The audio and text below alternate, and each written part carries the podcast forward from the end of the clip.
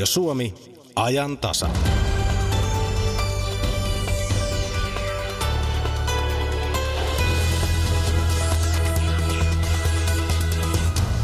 Milloin olet viimeksi mennyt metsään? Näin kysytään Sitran sata fiksua arjentekoa sivuille ja kerrotaan, että retki lähimetsään on yksi edullisimpia vapaa-ajan harrastuksia. 99 muuta vinkkiä ohjaavat pienempään hiilijalanjälkeen askel kerrallaan. Näistä teoista ja kansalaisen ilmastolupauksesta ja sen aikataulusta puhutaan ajan tasan alkupuolella.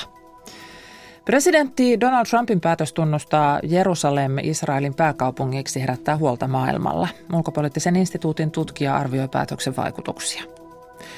Jos osaamista ei Suomessa ole, tarvitaan työntekijä ulkomailta. Tämä näkyy, näkyy muun muassa rakennustyömailla ja tästäkin puhutaan ajan tasassa.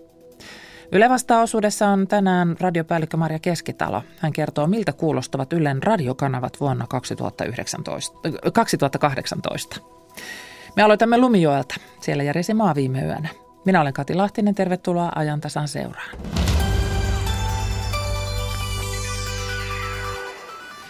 Pohjanmaalla Oulun lähellä Jumi, Lumijoella oli yöllä suomalaisittain ihan tuntuva maanjäristys. Tuon järjestyksen havaitsivat seudulla monet, muun muassa vuorossa olleet pelastusviranomaiset. He saivat myös mittavasti kansalaisten havaintoja järjestyksestä. Ja niitä on nyt tullut yön ja aamun mittaan poikkeuksellisen paljon myös Helsingin yliopiston seismologian instituutille. Puhelimessa on nyt seismologi Jari Korström seismologian instituutista. Hyvää aamupäivää. Hyvää huomenta. Kuinka paljon kansalaiset ovat ottaneet teihin yhteyttä tämän järjestyksen jälkeen? No pelkästään tuonne meidän internetsivujen palautelomakkeen kautta on jo lähemmäs, lähemmäs 400 havaintoilmoitusta tullut. Ja puhelin soi ja sieltä kysytään lausuntoja, että mistä tässä järjestyksessä on kysymys. Minkälaisia yhteydenottoja on tullut? Mitä ihmiset ovat kertoneet? No näissä on tietysti ihan, ihan näitä perus, että miltä, miltä on tuntunut, että on, on tosissaan on tärissyt kuullut juuri nämä tämmöisiä asioita. En ole näitä todellakaan ehtinyt tarkemmin katsoa läpi, että mitä näissä itse asiassa kaikissa on. Mutta tota, täältä nettisivujen kautta on lähinnä näitä ilmoituksia että omista havaintoista. Onko tämä poikkeuksellisen suuri määrä, tämä 400 havaintoa? Tämä on kyllä aika isoja määriä. Me ollaan saatu aikaisemminkin esimerkiksi tuolla 2011, kun Mäntsälän seudulla oli pikkusen pienempi maanjäristys, mutta myös tiheästi asutulla alueella ja tuntui tuolla pääkaupunkiseudulla asti. Silloin tuli kanssa satamäärin havaintoja. Samaten Kouvolan Kotkan seudulta on saatu, kun siellä on tapahtunut isomman kokoinen, niin paljon havaintoja. No tämä järjestyksen voimakkuus eli magnitudi on nyt tarkentunut kolmoseksi. Miten yleinen tai poikkeuksellinen tämä vahvainen järjestys Suomessa on? No, tämä on melko harvinainen, että me päästään tuohon Suomen alueella yli kolmeen, no ehkä kerran 20, kerran 15 vuodessa. Tuossa kun on noita tilastoja taas muistuttanut mieleen aamuaikana, niin viimeisin Suomen alueella tapahtunut on vuodelta 2000 tuolla Kuusamon seudulla kolme ja puoli oli siellä voimakkuus. Minkälaisia vahinkoja tällainen järjestys aiheuttaa, jos aiheuttaa? No lähtökohtaisesti voisi sanoa, että ei, tämä mitä mainittavaa kyllä aiheuta.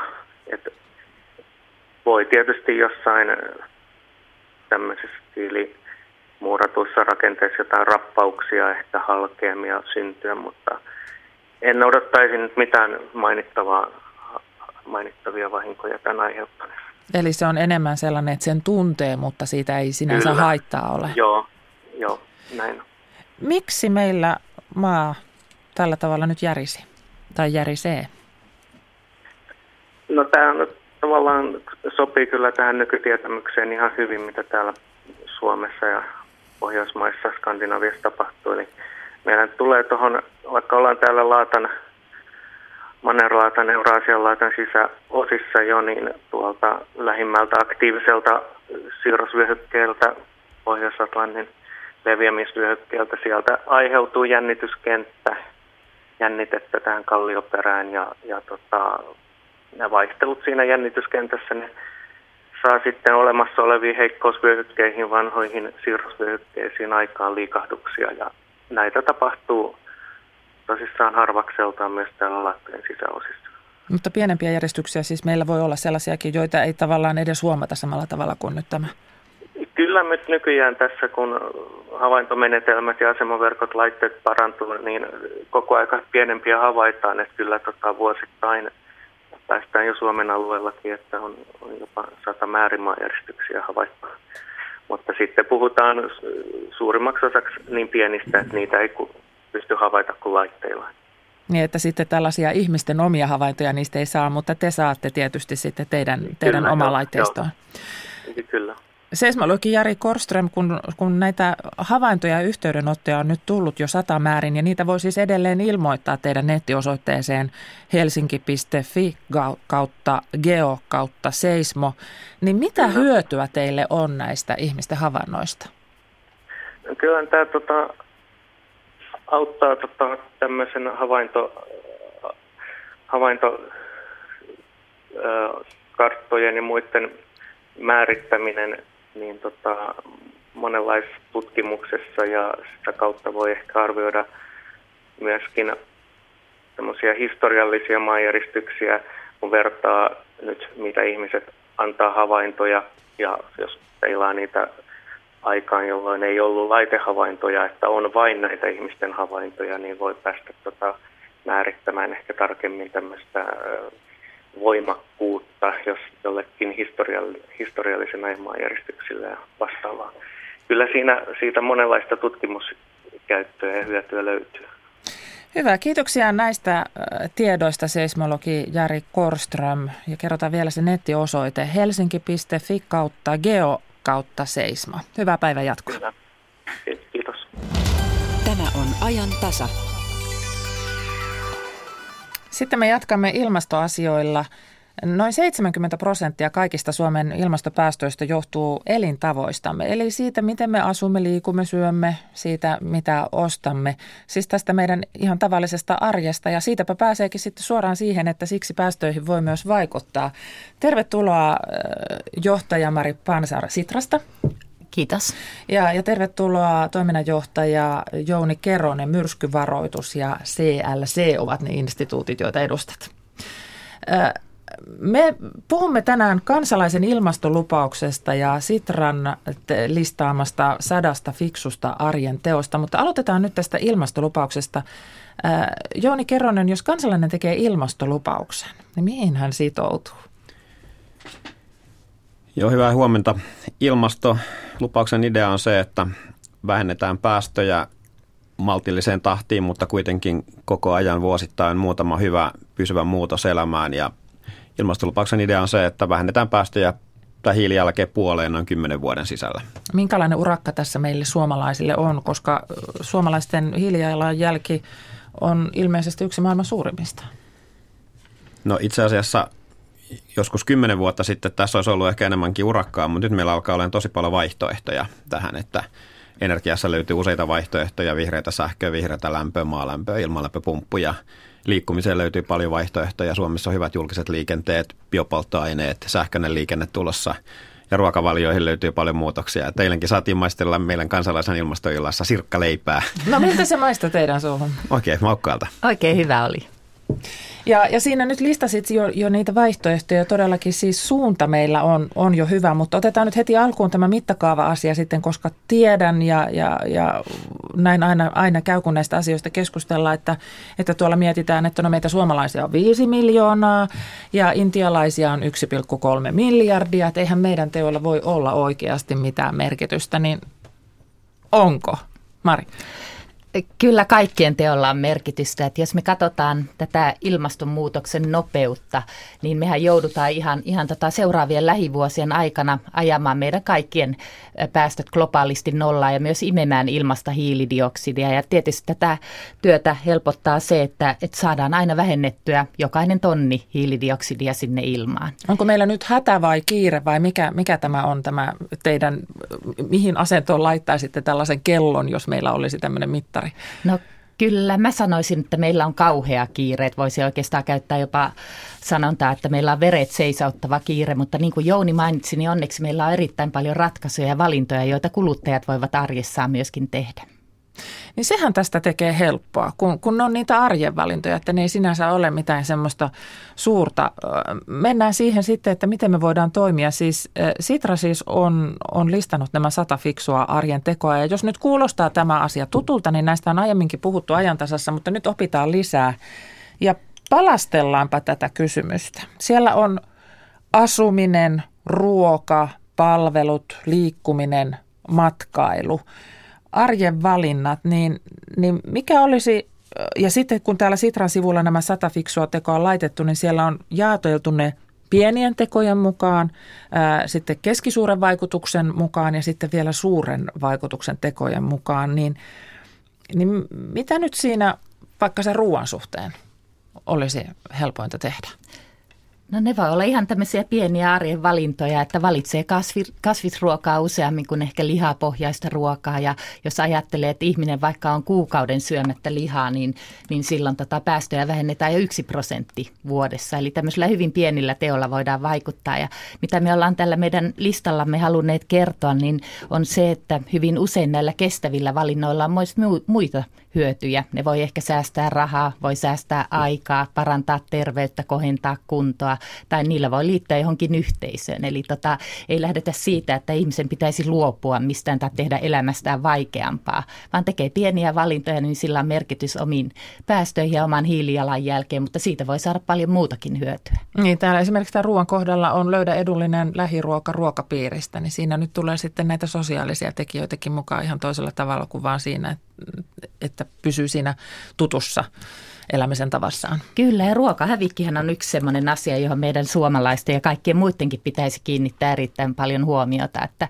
ruokahävikki on erittäin suuri päästöjen aiheuttaja, että noin 30 prosenttia ruoasta menee tuotantoketjussa hukkaan, ja sitähän sanotaan, että jos ruokahävikki olisi maa, niin se olisi maailman kolmanneksi suurin päästöjen aiheuttaja Kiina ja USA jälkeen, eli sillä on erittäin suuri merkitys, ja tavallaan ruokahävikki on aivan tyhmää, koska siinähän voisi sanoa, että heitetään myös rahaa roskiin. No entäs liikkuminen? Minkälaisia esimerkkejä ottaa sieltä? Kuinka siinä kannattaisi nyt niitä ensimmäisiä pieniä askeleita tehdä?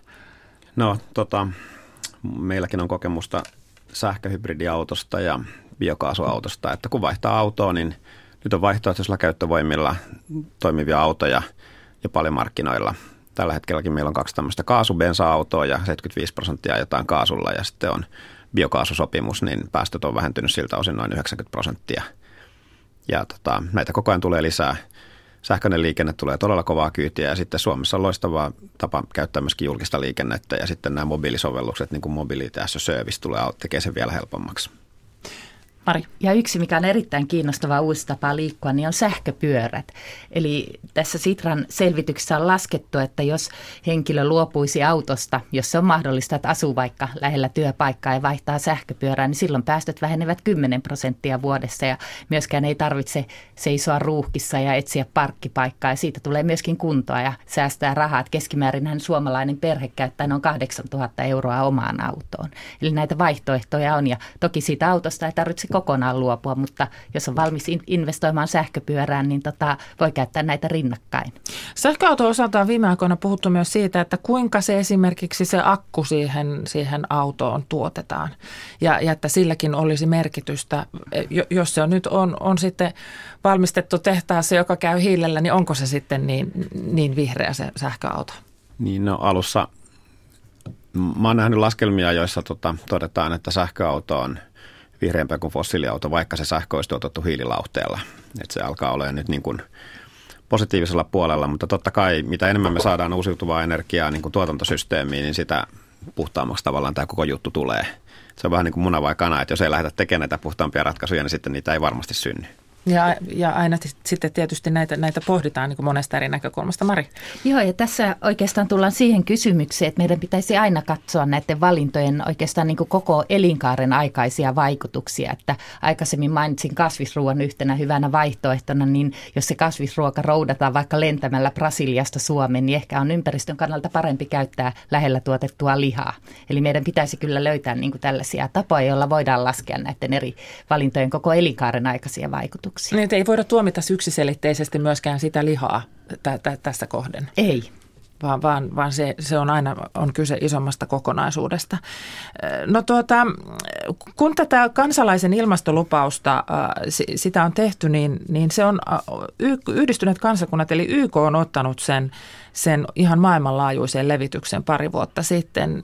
Jouni Kerronen, miten se on edennyt, tämä suomalainen ilmastolupausmalli? No ensinnäkin niin me ollaan tota, vuosi sitten saatiin yhteinen julkaisutilaisuus YK pääkonttorissa New Yorkissa tälle.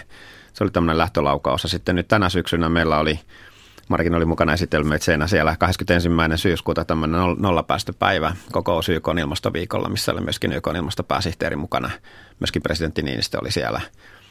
Ja tämä niin kuin etenee koko ajan, että nyt me saadaan tähän niin kuin eri tasoisia – toimijoita tukemaan tätä hommaa ja hieno havaita, että myöskin niin kuin jossain Koreassa on kehitetty tämmöinen Green Card-konsepti, missä on 15 miljoonaa käyttäjää ja kannustetaan kansalaisia tekemään kestäviä valintoja. Ja nyt tavallaan tämä on vähän niin kuin palapelin kokoamista, että nyt me niin kuin kootaan tämmöisiä parhaita käytäntöjä yhteen ja viedään niitä eteenpäin.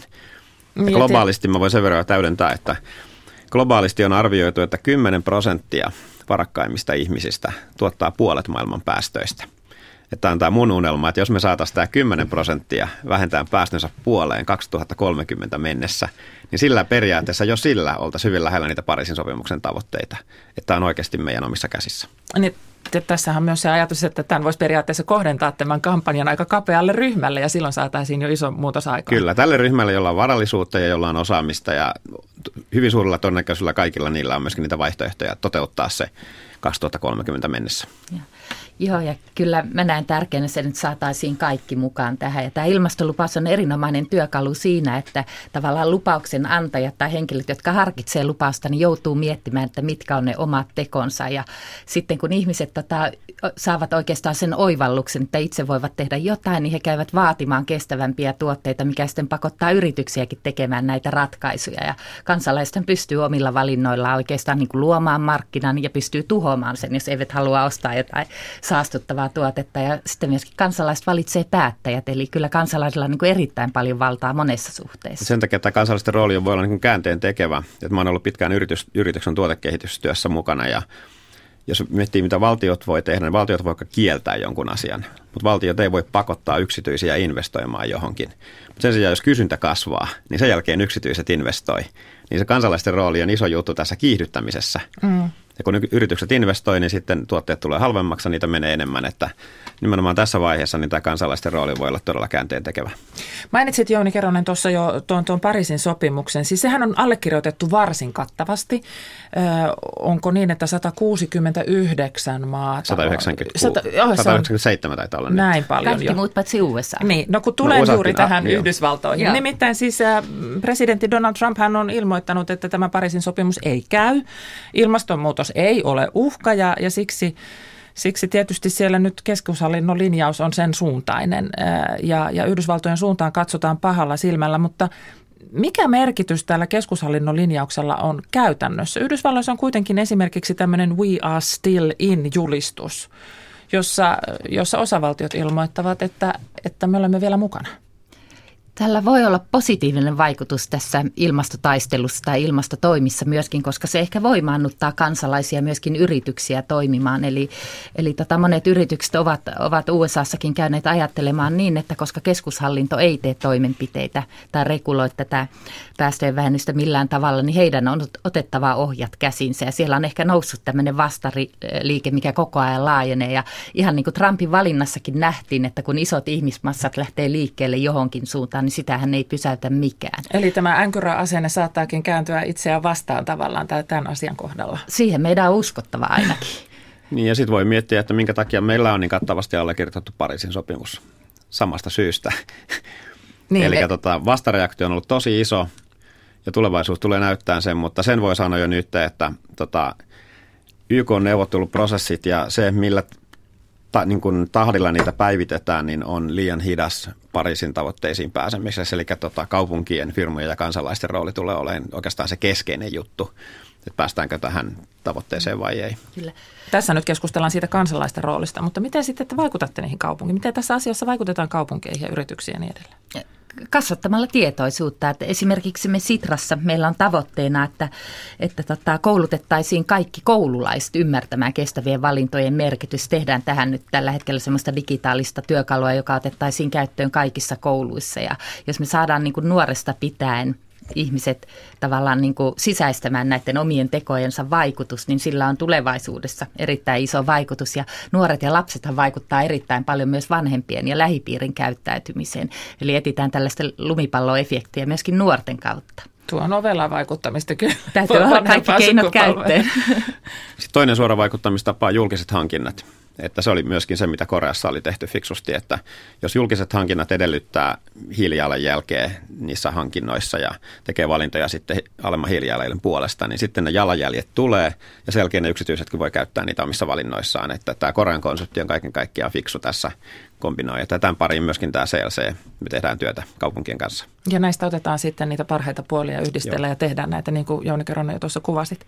Kun nyt mietitään vielä tätä yksittäistä kansalaista, minua ja sinua ja Hentu Liisaa tuolla, niin paljon voi tehdä, paljon voi muuttaa, mutta välttämättä ei voi kaikkea. kaikkea. Joskus on lennettävä ja joskus, joskus on niin kuin, tietää, että tämä nyt ei ole se paras vaihtoehto, niin Millä tavalla sitä, sitä elämäänsä, sitä ei niin hi, hiilineutraalia elämäänsä voisi kompensoida?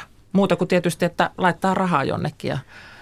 No yksi tapa kompensoida on tämän YK Climate Neutral Now-portaalin kautta, jonka kanssa me tehdään yhteistyötä.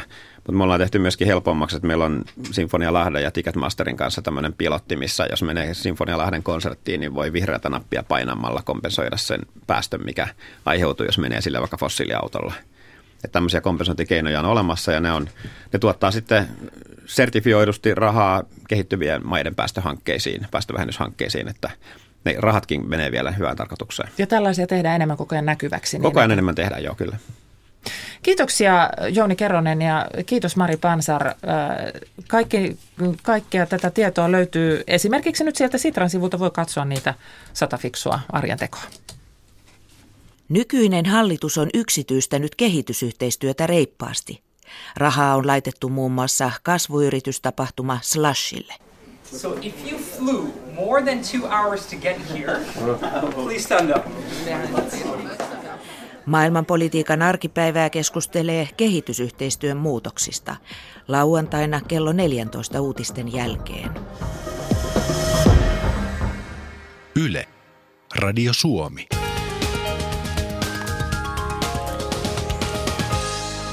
Liikennetiedote koskee erittäin huonoa ajokeliä. Ajokeli on erittäin huono lumisateen, voimakkaan tuulen ja tuiskuavan lumen vuoksi Länsi- ja Etelä-Lapissa sekä Pohjois-Pohjanmaalla.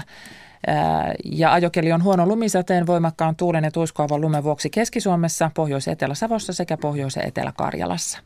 Siis erittäin huonosta ajokelista varoitetaan Länsi- ja Etelä-Lapissa sekä Pohjois-Pohjanmaalla – sekä Keski-Suomessa, Pohjois- ja Etelä-Savossa sekä Pohjois- ja Etelä-Karjalassa.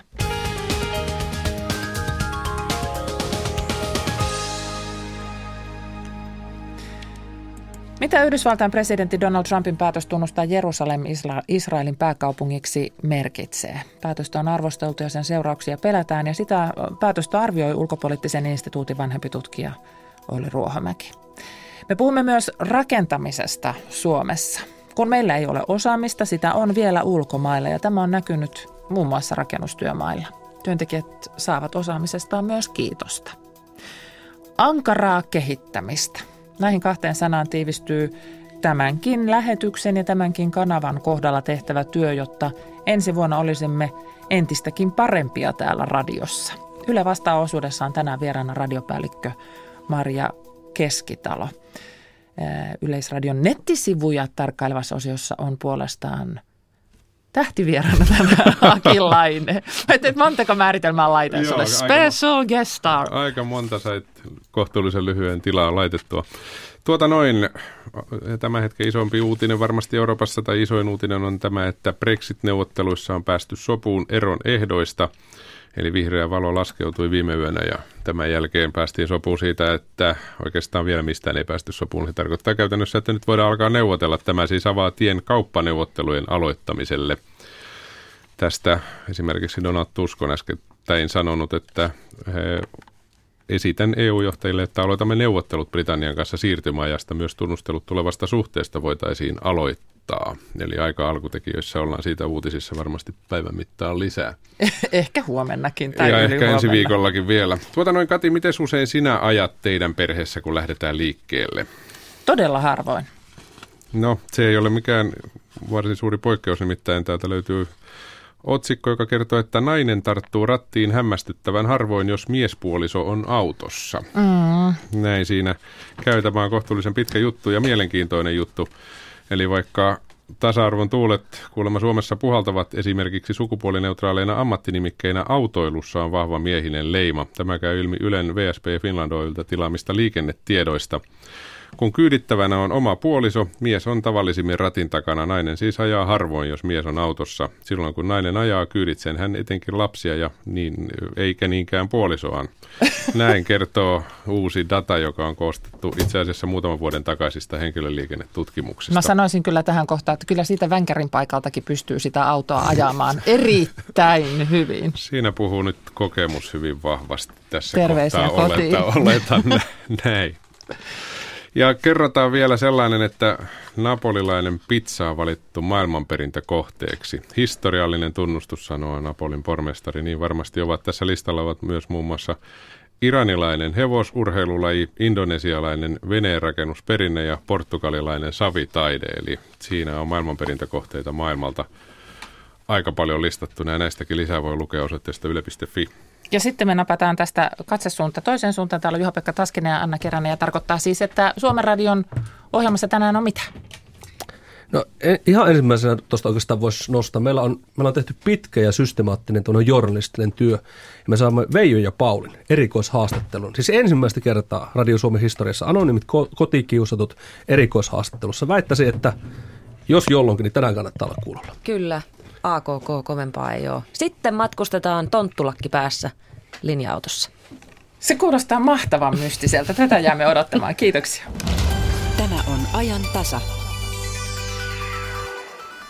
Yhdysvaltain presidentti Donald Trump ilmoitti toissapäivänä, että Yhdysvallat tunnustaa Jerusalemin Israelin pääkaupungiksi ja alkaa valmistella suurlähetystönsä siirtämistä Tel Avivista Jerusalemiin.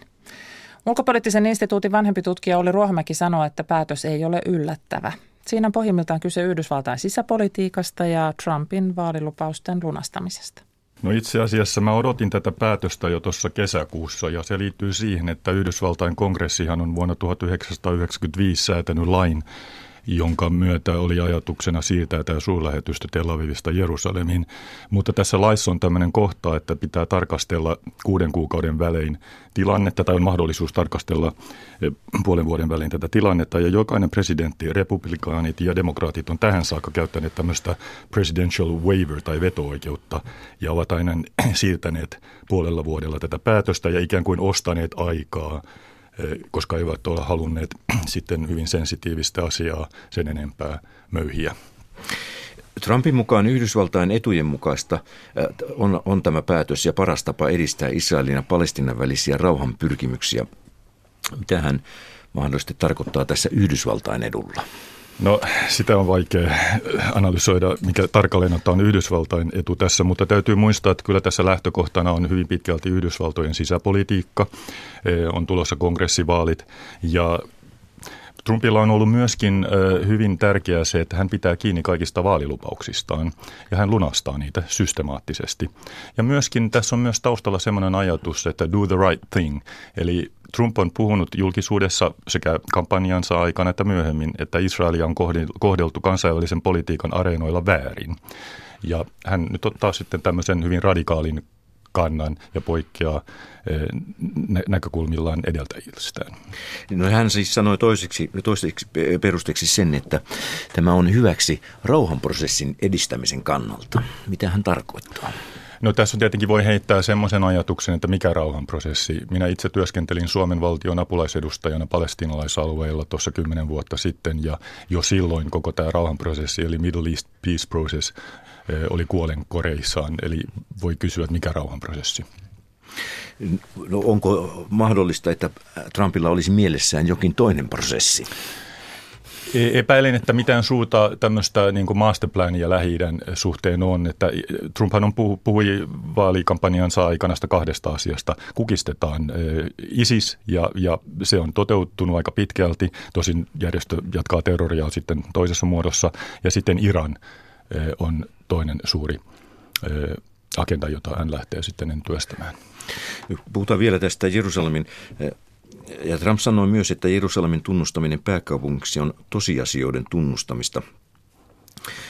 Tosiasia on kuitenkin se, että on voimassa tällainen YK päätös, että, jolla, jolla Itä-Jerusalemia pidetään miehitettynä. Ja millainen, millainen tämä ristiriita on? Mikä on totta ja mikä, mikä ei? Tämä pitää paikkaansa, että YK on eri, eri päätöslauselmissa on tämä lausuttu, e, mutta jos lukee tarkkaan tämän Trumpin tota, puheen, niin itse asiassa hän ei ota kantaa lopulliseen niin kuin Jerusalemin asemaan e, siitä, että miten se tultaisiin jakamaan. Hän on siis nyt tunnustanut Jerusalemin Israelin pääkaupunki, pääkaupungissa ja tulee sitten siirtämään Yhdysvaltain suurlähetystön Tel Avivista Jerusalemiin. Täytyyhän muistaa kuitenkin, että Jerusalemissa toimii Israelin parlamentti Knesset ja kaikki hallintoelimet nimenomaan Länsi-Jerusalemin puolella, että se on jo de facto eh, Israelin pääkaupunki. Olisiko siis mahdollista, että Trump ajattelisi, että, että Itä-Jerusalem voisi olla sitten sen toisen valtion pääkaupunki? Hän itse asiassa ei ota siihen paljon kantaa, mutta hän ei myöskään poissulkenut että se ei voisi olla. Hän jättää sen auki. Mutta sen, sen hän sanoi, että, että Yhdysvallat pitää edelleen politiikkanaan sitä, että, että tuolle alueelle syntyy kaksi valtiota. Mitä se merkitsisi? No, tai mitä se merkitsee Yhdysvaltain niin kuin kannanottona? No hän, hän, hän haluaa edelleen niin kuin viestittää sitä, että tämä niin kuin suuret linjat ei ole muuttunut siis kahden valtion tunnustamisesta, ja, mutta kyllähän tässä taustalla on se, että e, syntyykö tämmöinen elinkelpoinen palestinalaisvaltio länsirannalle ja Gaasaan, niin, niin se on niin sitten aika haasteellisessa tilassa. Se oli hyvin haasteellisessa tilassa jo kymmenen vuotta sitten, kun minä siellä työskentelin ja näyttää yhä epätodennäköisemmältä, että tämmöinen itsenäinen elinkelpoinen palestinalaisvaltio pystyisi syntymään enää länsirannalle puhumattakaan Gaasasta. Miten merkittävä Jerusalem on muille kuin Israelille ja palestinalaisille ja nyt sitten näköjään Trumpille? Kyllähän Jerusalemi on ollut kautta aikojen tämmöinen maailman politiikan kulttuurien ja uskontojen polttopiste ja sen symbolinen merkitys kristikunnalle, islamille ja juutalaisuudelle on äärimmäisen tärkeä. Entä sitten, kun sitä ajattelee tuossa lähi kokonaisuudessa, onko se, onko se polttopiste niin kuin se joskus on ollut? Kyllä se on edelleen polttopiste. On ihan sel- selvää, että arabikatu siellä velloo nytten – tulee vellomaan vielä pitkään. Ja on aivan selvää, että Saudi-Arabia, Jordania, Egypti, jotka ovat siis Yhdysvaltojen liittolaisia, niin nämä hallinnot ovat totta, tuomineet voimakkaasti Trumpin päätöksen. Mutta täytyy muistaa myöskin se, että he ei oikeastaan voi tehdä mitään muuta kuin tuomita Trumpin päätöksen johtuen omasta sisäpoliittisista tilanteistaan, eli nimenomaan Arabikadusta. Mutta se ei tarkoita sitä, että minun näkemykseni mukaan, että nämä hallinnot välttämättä olisivat täysisydämisesti tuomitsemassa eh, Trumpin päätöstä. No tuossa vilahti jo tuossa Olli Ruohomäki puheessanne aikaisemmin tuo äh, sana Iran. Ja sitten siellä on paitsi Iran, niin myös Saudi-Arabia. Ja millä, missä, missä, ikä, missä Trumpin painopiste eh, Lähi-idässä on? No itse asiassa, kun ajattelee ihan niin kuin paria kolmea mennyttä vuotta ja tulevaisuutta, minä väittäisin, että lähi geopolitiikassa – eletään nyt tämmöistä murrosaikaa ja e, rintamalinjat menevät siten, että nimenomaan Iran ja sen liittolaiset e, Bagdadissa, e, Syyriassa ja Lebanonissa Hezbollahin myötä on yksi akseli ja sitten on Saudit, Jordania, Egypti ja Israel, joka on kuitenkin siellä tutkan alla – mutta nämä kaikki neljä jälkimmäistä ovat itse asiassa liittolaisia ja siinä Yhdysvallat. Niin tämä on tämä vastakkainasetelma, joka on se iso juttu. Ja tämä palestiinalais-Israel Israelin välinen kysymys. On vähän niin kuin tämmöinen kakkosluokan asia tämän hetken geopolitiikassa. No ajatellaan, että kiinnostaako palestinalaisten asia sitten, sitten arabiveljiä? E, toki symbolisella tasolla se kiinnostaa, mutta e, kuten menneinä vuosina, niin tässä annetaan tämmöistä lip service, eli siis asioista puhutaan ja tuomitaan, mutta ei, ei, ei niin sanottujen arabien veljen tuki palestinalaisten asialle ole koskaan ollut kovinkaan todellista. Näin vanhempi tutkija oli Ruohomäki ulkopoliittisesta instituutista. Toimittajana Sakari Kilpelä.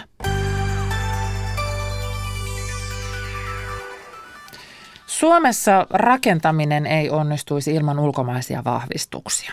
Etenkin laastiammateissa ulkomaiset tekijät ovat kysyttyjä. Työmaalta löytyy virolaisten rakentajien ohella vaikkapa usbekistanilaisia maalareita ja tasoitemiehiä ja romanialaisia rappareita. Espoolainen kerrostaloyhtiö päätti teettää julkisivun remontin ja koska museovirasto vaati käsinrappausta, tekijät saapuivat Romaniasta – Toimittaja oli Ihamäki on seurannut työmaan arkea koko urakan ajan. Bukarestilainen Janus Gena on työmaan ilopilleri. Hän on tavallaan työnjohtajan asemassa, sillä hän on ainoa romanialaisista työntekijöistä, joka puhuu auttavaa englantia. Janus kertoo, että seitsemän kuukautta espoolaisella työmaalla on mennyt hienosti. Yeah, it was a very hyvä year, very good year. Sä olet työnjohtaja. Kymppi tällä työmaalla. Juu. Joo. Mitä siihen työhön kuuluu? Pelti, rapaus, parvekeli, everything. All jobs. We fixed the facade. We give a new faces on at, to the talos. Ja teidän tyyli on niin vanhan ajan tyyli. Not, Handwork. Not, not every time. Of course, depends the area, the talos. I understand here in Tapiola it's very old talos, historicals. That's why we must make it the same how it was. I like to work here. Kuten Janus kertoo, hän on varsinaisesti rappari, mutta peltityötkin käyvät. Hän kertoo, että tärkein syy tuloon Suomeen on luonnollisesti palkkaus. Big salary, much money comparatively with Romania.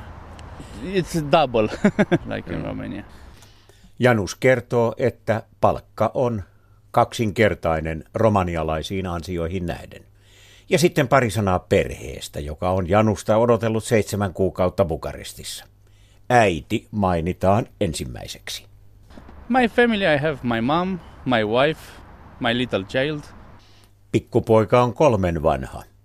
Janus vitsailee, että hän ei päästä poikaansa päiväkotiin ensinkään, vaan ottaa pojan tellingeille heti, kun hän vain kynnelle kykenee. Rapparin oppiin tietenkin. Kotona on mietitty Suomeen muuttamista, mutta se on vaikea paikka. I don't know, I'm not sure. My wife don't speak English and it's a little bit hard. Suomeen muuttoa jarruttaa siis erityisesti se, että vaimo ei puhu englantia. Janus kertoo, että hän pyrkii tekemään työnsä mahdollisimman hyvin, ja siitä kuulemma pomokin tykkää. Tämä Espoon työmaa käsittää viiden 50-luvun puolivälissä rakennetun ja käsin rapatun kerrostalon rappauksen uusinnan ynnä muun julkisivun korjauksen. Urakoitsijana on Jatke Oy, joka on jo vuosia tuonut Romaniasta ammattimiehiä sisaryrityksensä kautta Suomeen. Aikaisin keväällä Suomeen ja pakkasten jo purressa takaisin kotiin. Työmaalla ainoana suomalaisena on vastaava mestari Marlo Jeskanen, jonka koppiin siirrymmekin kipakasta viimasta. Viisi taloa ollaan tehty tässä kesäaikana ja nyt alkaa pikkuhiljaa viimeistelyt ole, ole käynnissä. hyvin on mennyt tämä romanialaisten työ käy käsirappauksena. Se ei ole ruiskurappausta, joka on tietysti yleisilmeeltään aivan toisenlaista. Joo, kyllä. Että tässä on arkkitehtuurisestikin lähetty hakemaan sitä vanhaa, vanhaa jälkeä ja väritkin on tuota vanhaa 50-luvun maailmaa ja romanialaisilla on vielä se niin kuin oma ylpeys siihen omaa käden jälkeensä hyvin tallella ja osaa vielä tehdä sitä. No tuntuu varmasti monesta ajantasan kuuntelijasta aika lailla oudolta, että rapparit pitää laahata tänne Suomeen Romaniasta saakka. Miten sä selität sitä? ahkeri poikia sillä, että sillä ne tekee se elannoissa, että ne tekee täällä kesätöitä ja sitten talvet kotona perheiden luona. Vähän sama kuin suomalaiset aikanaan on lähtenyt Norjaan kalahommiin ja tollaisia tekee. Mitä sanot palkkauksesta? Sehän nousee tietysti ensimmäisenä mieleen. Mm. Siitä mulla ei ole ihan tarkkaa tietoa, että se, sen verran me tiedän, että kaikki niin kuin, työntekijät saa ihan niin kuin Tessien mukaisia palkkoja ja ne maksaa verot Suomeen. Että niitä niin kuin verottajalle me käsitellään niin kuin kotimaisia työntekijöitä. Sitten jos tulee Virosta työntekijä, niin sille, sitä käsitellään niin kuin ulkomaalaistyöntekijä, koska se asuu niin kuin Virossa ja se maksaa veroja jonkun verran tietääkseni Viroa, mutta he maksaa kaikki verot myös Suomeen. Minkälaisia romanialaiset työntekijät ovat noin työnjohdon kannalta? Voi sanoa, että tosi säntillisiä ja tunnollisia ja kello voi tarkistaa, että milloin, milloin työt alkaa. Että seiskalta alkaa työt, niin silloin ollaan seiskalta, ollaan jo tuolla telineillä, ettei vielä olla kahvilla silloin. Ja just se, että arvostaa sitä, että on päässytkin tänne töihin, koska se on heidän elantonsa, koko perheen elanto myös samalla. Ja yksi asia, joka minua suorastaan liikuttaa, on se, että pari näistä romanialaisista työntekijöistä joka päivä, kun he täsmällisesti työajan päätyttyä poistuvat työmaalta, ovat jättämässä työmaan, niin he tekevät ristimerkin. Tämä työmaa tässä jouluun mennessä päättyy. Ovatko romanialaiset kumppaneina sulla ensi suvenakin? Toivottavasti. Näin vastaava mestari Marlo Jeskanen. Harvassa taloyhtiössä asuu sellaista rakennusalan ammattilaista kuin tässä puheena olevassa yhtiössä. Seppo Heikkilä on työskennellyt vuodesta 1970 saakka rakennusliikkeiden, rakennuttajien, julkisyhteisöjen ja konsulttiyritysten palveluksessa. Hän on rakennusmestari ja rakennusinsinööri. Hän osti taloyhtiöstä osakkeen, koska tiesi tulevasta julkisivuremontista. Hän tiesi myös pääsevänsä työn valvojaksi. Heikkilä on nähnyt rakentamisen alalta kaiken. Romanialaisten työnjäljestä ja asenteesta hän toteaa yksi kantaan näin. Se on kymppin arvosta.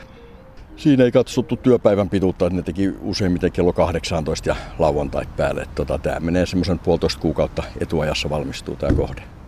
Ennen kaikkea naapurustokin, tavalliset maalikotkin ovat kiinnittäneet huomiota tähän käsin rappauksen Joo. jälkeen. Kun tehtiin nämä rappausmallit, niin oli museoviraston vaade, että tämä tehdään käsin.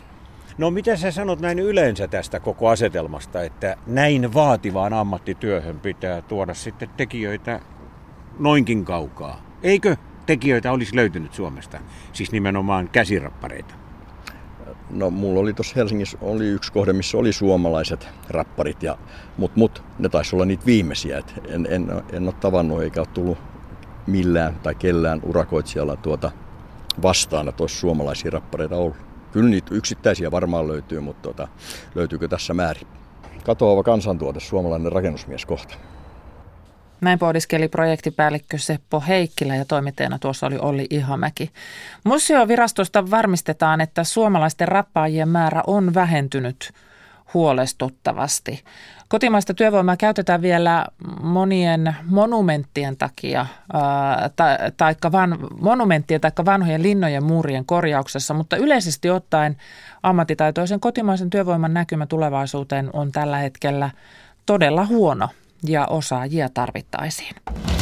Tämä on ajan tasa. Syksyllä puhuimme Yle osuudessa radion uudistamistyöstä, koska töitä tehdään vuotta 2018 kohti. Ankara kehitystyö on meneillään, näin on radiopäällikkö Maria Keskitalo sanonut. Ja tiedot tarkentuvat ajan kanssa, mutta nyt ollaan tämmöisellä väliaikapisteellä. Tervetuloa radiopäällikkö Maria Keskitalo. Kiitos. Lupauksia radiosta vuodelle 2018 blogitekstissä kuukausi sitten. Kirjoitit Radio Suomesta, että alkuvuoden 2018 aikana uudistamme kanavan keskipäivän ohjelmistoa niin, että koko Suomi pääsee kanavalla ääneen. Ja tuo lähetys tehdään yhteistyössä Ylen uutis-, ajankohtaisi aluetoimitusten kanssa. Niin mitä tämä tarkoittaa käytännössä? No se tarkoittaa sitä, että kevään aikana uusimme Radio Suomen keskipäivää. Arkipäivät käynnistyvät ihan normaalisti. Jatkossakin omalla alueellisella lähetyksellä. Sitten siirrämme lähetyksen tänne Helsinkiin juonettavaksi, mutta ne sisällöt, mikä tietysti on tärkeintä, tulevat alueelta. Vähän samantyyppinen kuin mitä tällä hetkellä Suomen radio tekee, mutta ehkä kiristämme ajankohtaisotetta siinä, kuten kerroinkin jo aiemmin, niin yhteistyössä ison uutistoimituksen ajankohtaistoimitusten kanssa teemme tätä yhdessä. Sen uuden ohjelman kattolause tulee olemaan Koko Suomi kuuluu. Radio Suomellahan on aivan poikkeuksellinen läsnäolo maakunnissa. Meillä on 18 suomenkielistä maakuntaradioa kattaen koko Suomen. Ja yhteinen halumme on se, että tuon lähetyksen aikana keskipäivän ympärillä saamme koko Suomen kuulumaan. Eli, eli menemme aina sinne, missä kulloisenkin päivän tärkein puheenaihe viritetään tai menemme hakemaan yllättäviä aiheita ympäri Suomea, mitä ikinä kuvittelemme, että suomalaisia kiinnostaa. Ja alueuutisia edelleen? Alueuutiset tulevat normaalisti. Uutistoiminta on edelleenkin ehdottomasti Radio Suomen toiminnan kivijalkoja, sekä valtakunnallinen että alueellinen. Entäs lauantai-päivä? Mitä sille tapahtuu? Alkuvuoden aikana lauantain lähetys, aamupäivän lähetys siirtyy kymmenelle eri alueelle. Eli isommat kaupungit jälleen niin, että lähetykset tulevat niiltä, mutta jutut niihin aamupäivän lähetyksiin tulevat ympäri maakuntia. Ja se on nyt kaiken kaikkiaan muutos, joka ensi vuoden aikana tulee kuulumaan. Eli ehkä me ehkä vähän vähemmän olemme niissä studioissa kiinni ja entistä enemmän siellä, missä ihmiset ja tapahtuvat ovat ympäri Suomea. Musiikista me ei nyt tässä Radio Suomen osalta puhuta, koska maanantai-iltana Radio Suomessa oli suomalaisen musiikin ilta ja silloin sinä ja, ja musiikkitoimittaja Pekka Laine ja Radio Suomen musiikkipäällikkö Juhan Lindroos vastasitte yleisön kysymyksiin, joten, joten jätämme sen musiikin keskustelemisen tässä, mutta, mutta kun tässä uudistetaan, niin, niin moni ajattelee, että minun tuttuun kanavaan ei saa koskea, niin onko se ensi vuoden Radio Suomi niin erilainen, että sitä ei enää samaksi tunnista? No ei se niin erilainen, ei se niin erilainen saa olla, koska ei tarkoituksena tietenkään ole kadottaa vanhoja kuulijoita tai millään tavalla vähentää sitä kuuntelukokemusta päinvastoin. Satsaamme siihen, missä jo nyt olemme vahvoja, mutta vähän eri tavalla. Esimerkiksi alueellisuus. Haluamme oikeasti, että koko Suomi kuuluu. Vain radio pystyy tekemään, olemaan läsnä ihmisten eh, elämässä, arjessa ja juhlassa tässä ja nyt. Ja siirtymään nopeasti ja paikalta siirtymään toiselle. nopeasti paikalta toiselle ja pistämään vaikka lähetyksen, kesken lähetyksen sen uusiksi, jos jotain isoa tapahtuu. Eli vahvistamme sitä, että olemme ihmisten arjessa kiinni, olla läsnä aina siellä, missä tapahtuu. Se on Radio Suomen sydän ollut ennenkin ja niin se tulee jatkossakin olemaan. Meillä on hyvin vahva uutistarjonta, tasatuntiuutiset jatkuvat. Meillä on hyvin laaja musiikkikattaus. Jatkossakin se on aivan selvä. Siellä on sekä lähetysvirtamusiikkia, mutta illoilla ja viikonloppuna myös niin sanottuja musiikin erikoisohjelmia. Hiukan niitä uusimme, mutta vanha luotettava tekijäkartti säilyy. Totta kai työelämässä tulee aina eri muutoksia, kun ihmiset eläköityvät ja niin edelleen. Mutta, mutta Yleisradiosta ei oikein saa eläköityä. No ei sitäkin, sitäkään ihan kovin helposti, mutta, mutta sitten uusia tekijöitä nousee. Eli siis ehdottomasti Radio Suomi on tunnistettava, mutta, mutta meillä on kyllä voimakas tahto siihen, että me oikeasti kuvaisimme tätä modernia nyky-Suomea. Että se katse, joka on aiemmin ollut ehkä vähän tuonne taaksepäin, niin ehkä me haluttaisiin vähän enemmän kertoa toisillemme tästä modernista nyky-Suomesta.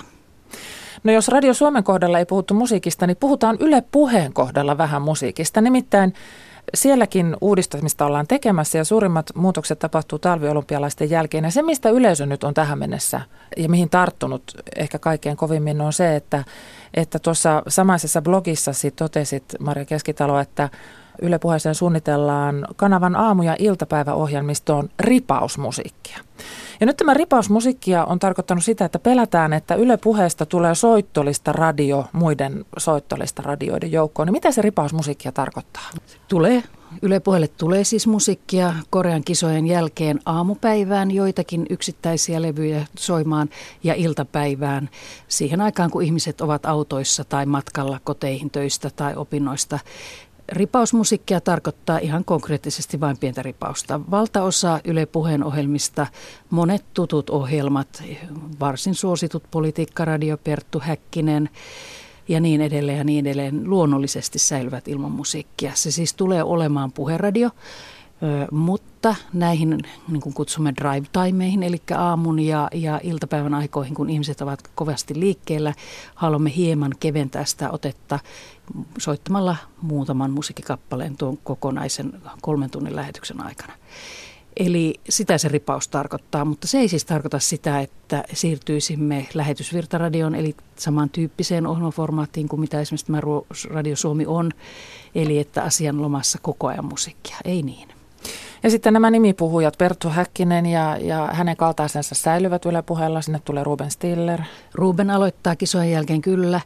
Ja, ja totta kai me uusimme kausittain ohjelmistoja, mutta nämä sitten korojen kisojen jälkeen. Ja siellä on edelleen siis pitkiä keskusteluohjelmia, ihan niin kuin tähänkin asti. Ihan samalla tavalla ja tapahtuma urheilun kanavanahan Yle Puhe säilyy. Toden totta kisojen aikana muuten kanavalta sitten tulee urheilua, niin kuin on viime vuosina tullut ja hyväksi havaittu. Kanavan luvut moninkertaistuvat aina olympiakisojen aikaa ja näin uskoisin tälläkin kertaa tapahtuvan. Mutta se Yle Puheen muutos ei siis ole sillä tavalla radikaali, että se muuttuisi toisen tyyppiseksi kanavaksi kokonaan. Ei. Kiristämme otetta kolmekymppisistä, nelikymppisistä kuulijoista, joille Yleisradio ei radio, radiokanavillaan oikein kunnolla sisältöä tarjoa. Eli, eli yritämme kaivaa sellaisia yleisöjä, joita koemme, että palvelemme huonommin niin ohjelmien pariin. No sitten Yle Radio 1, sinne kulttuurin ystävät saavat uuden ajankohtaisohjelman. Millainen?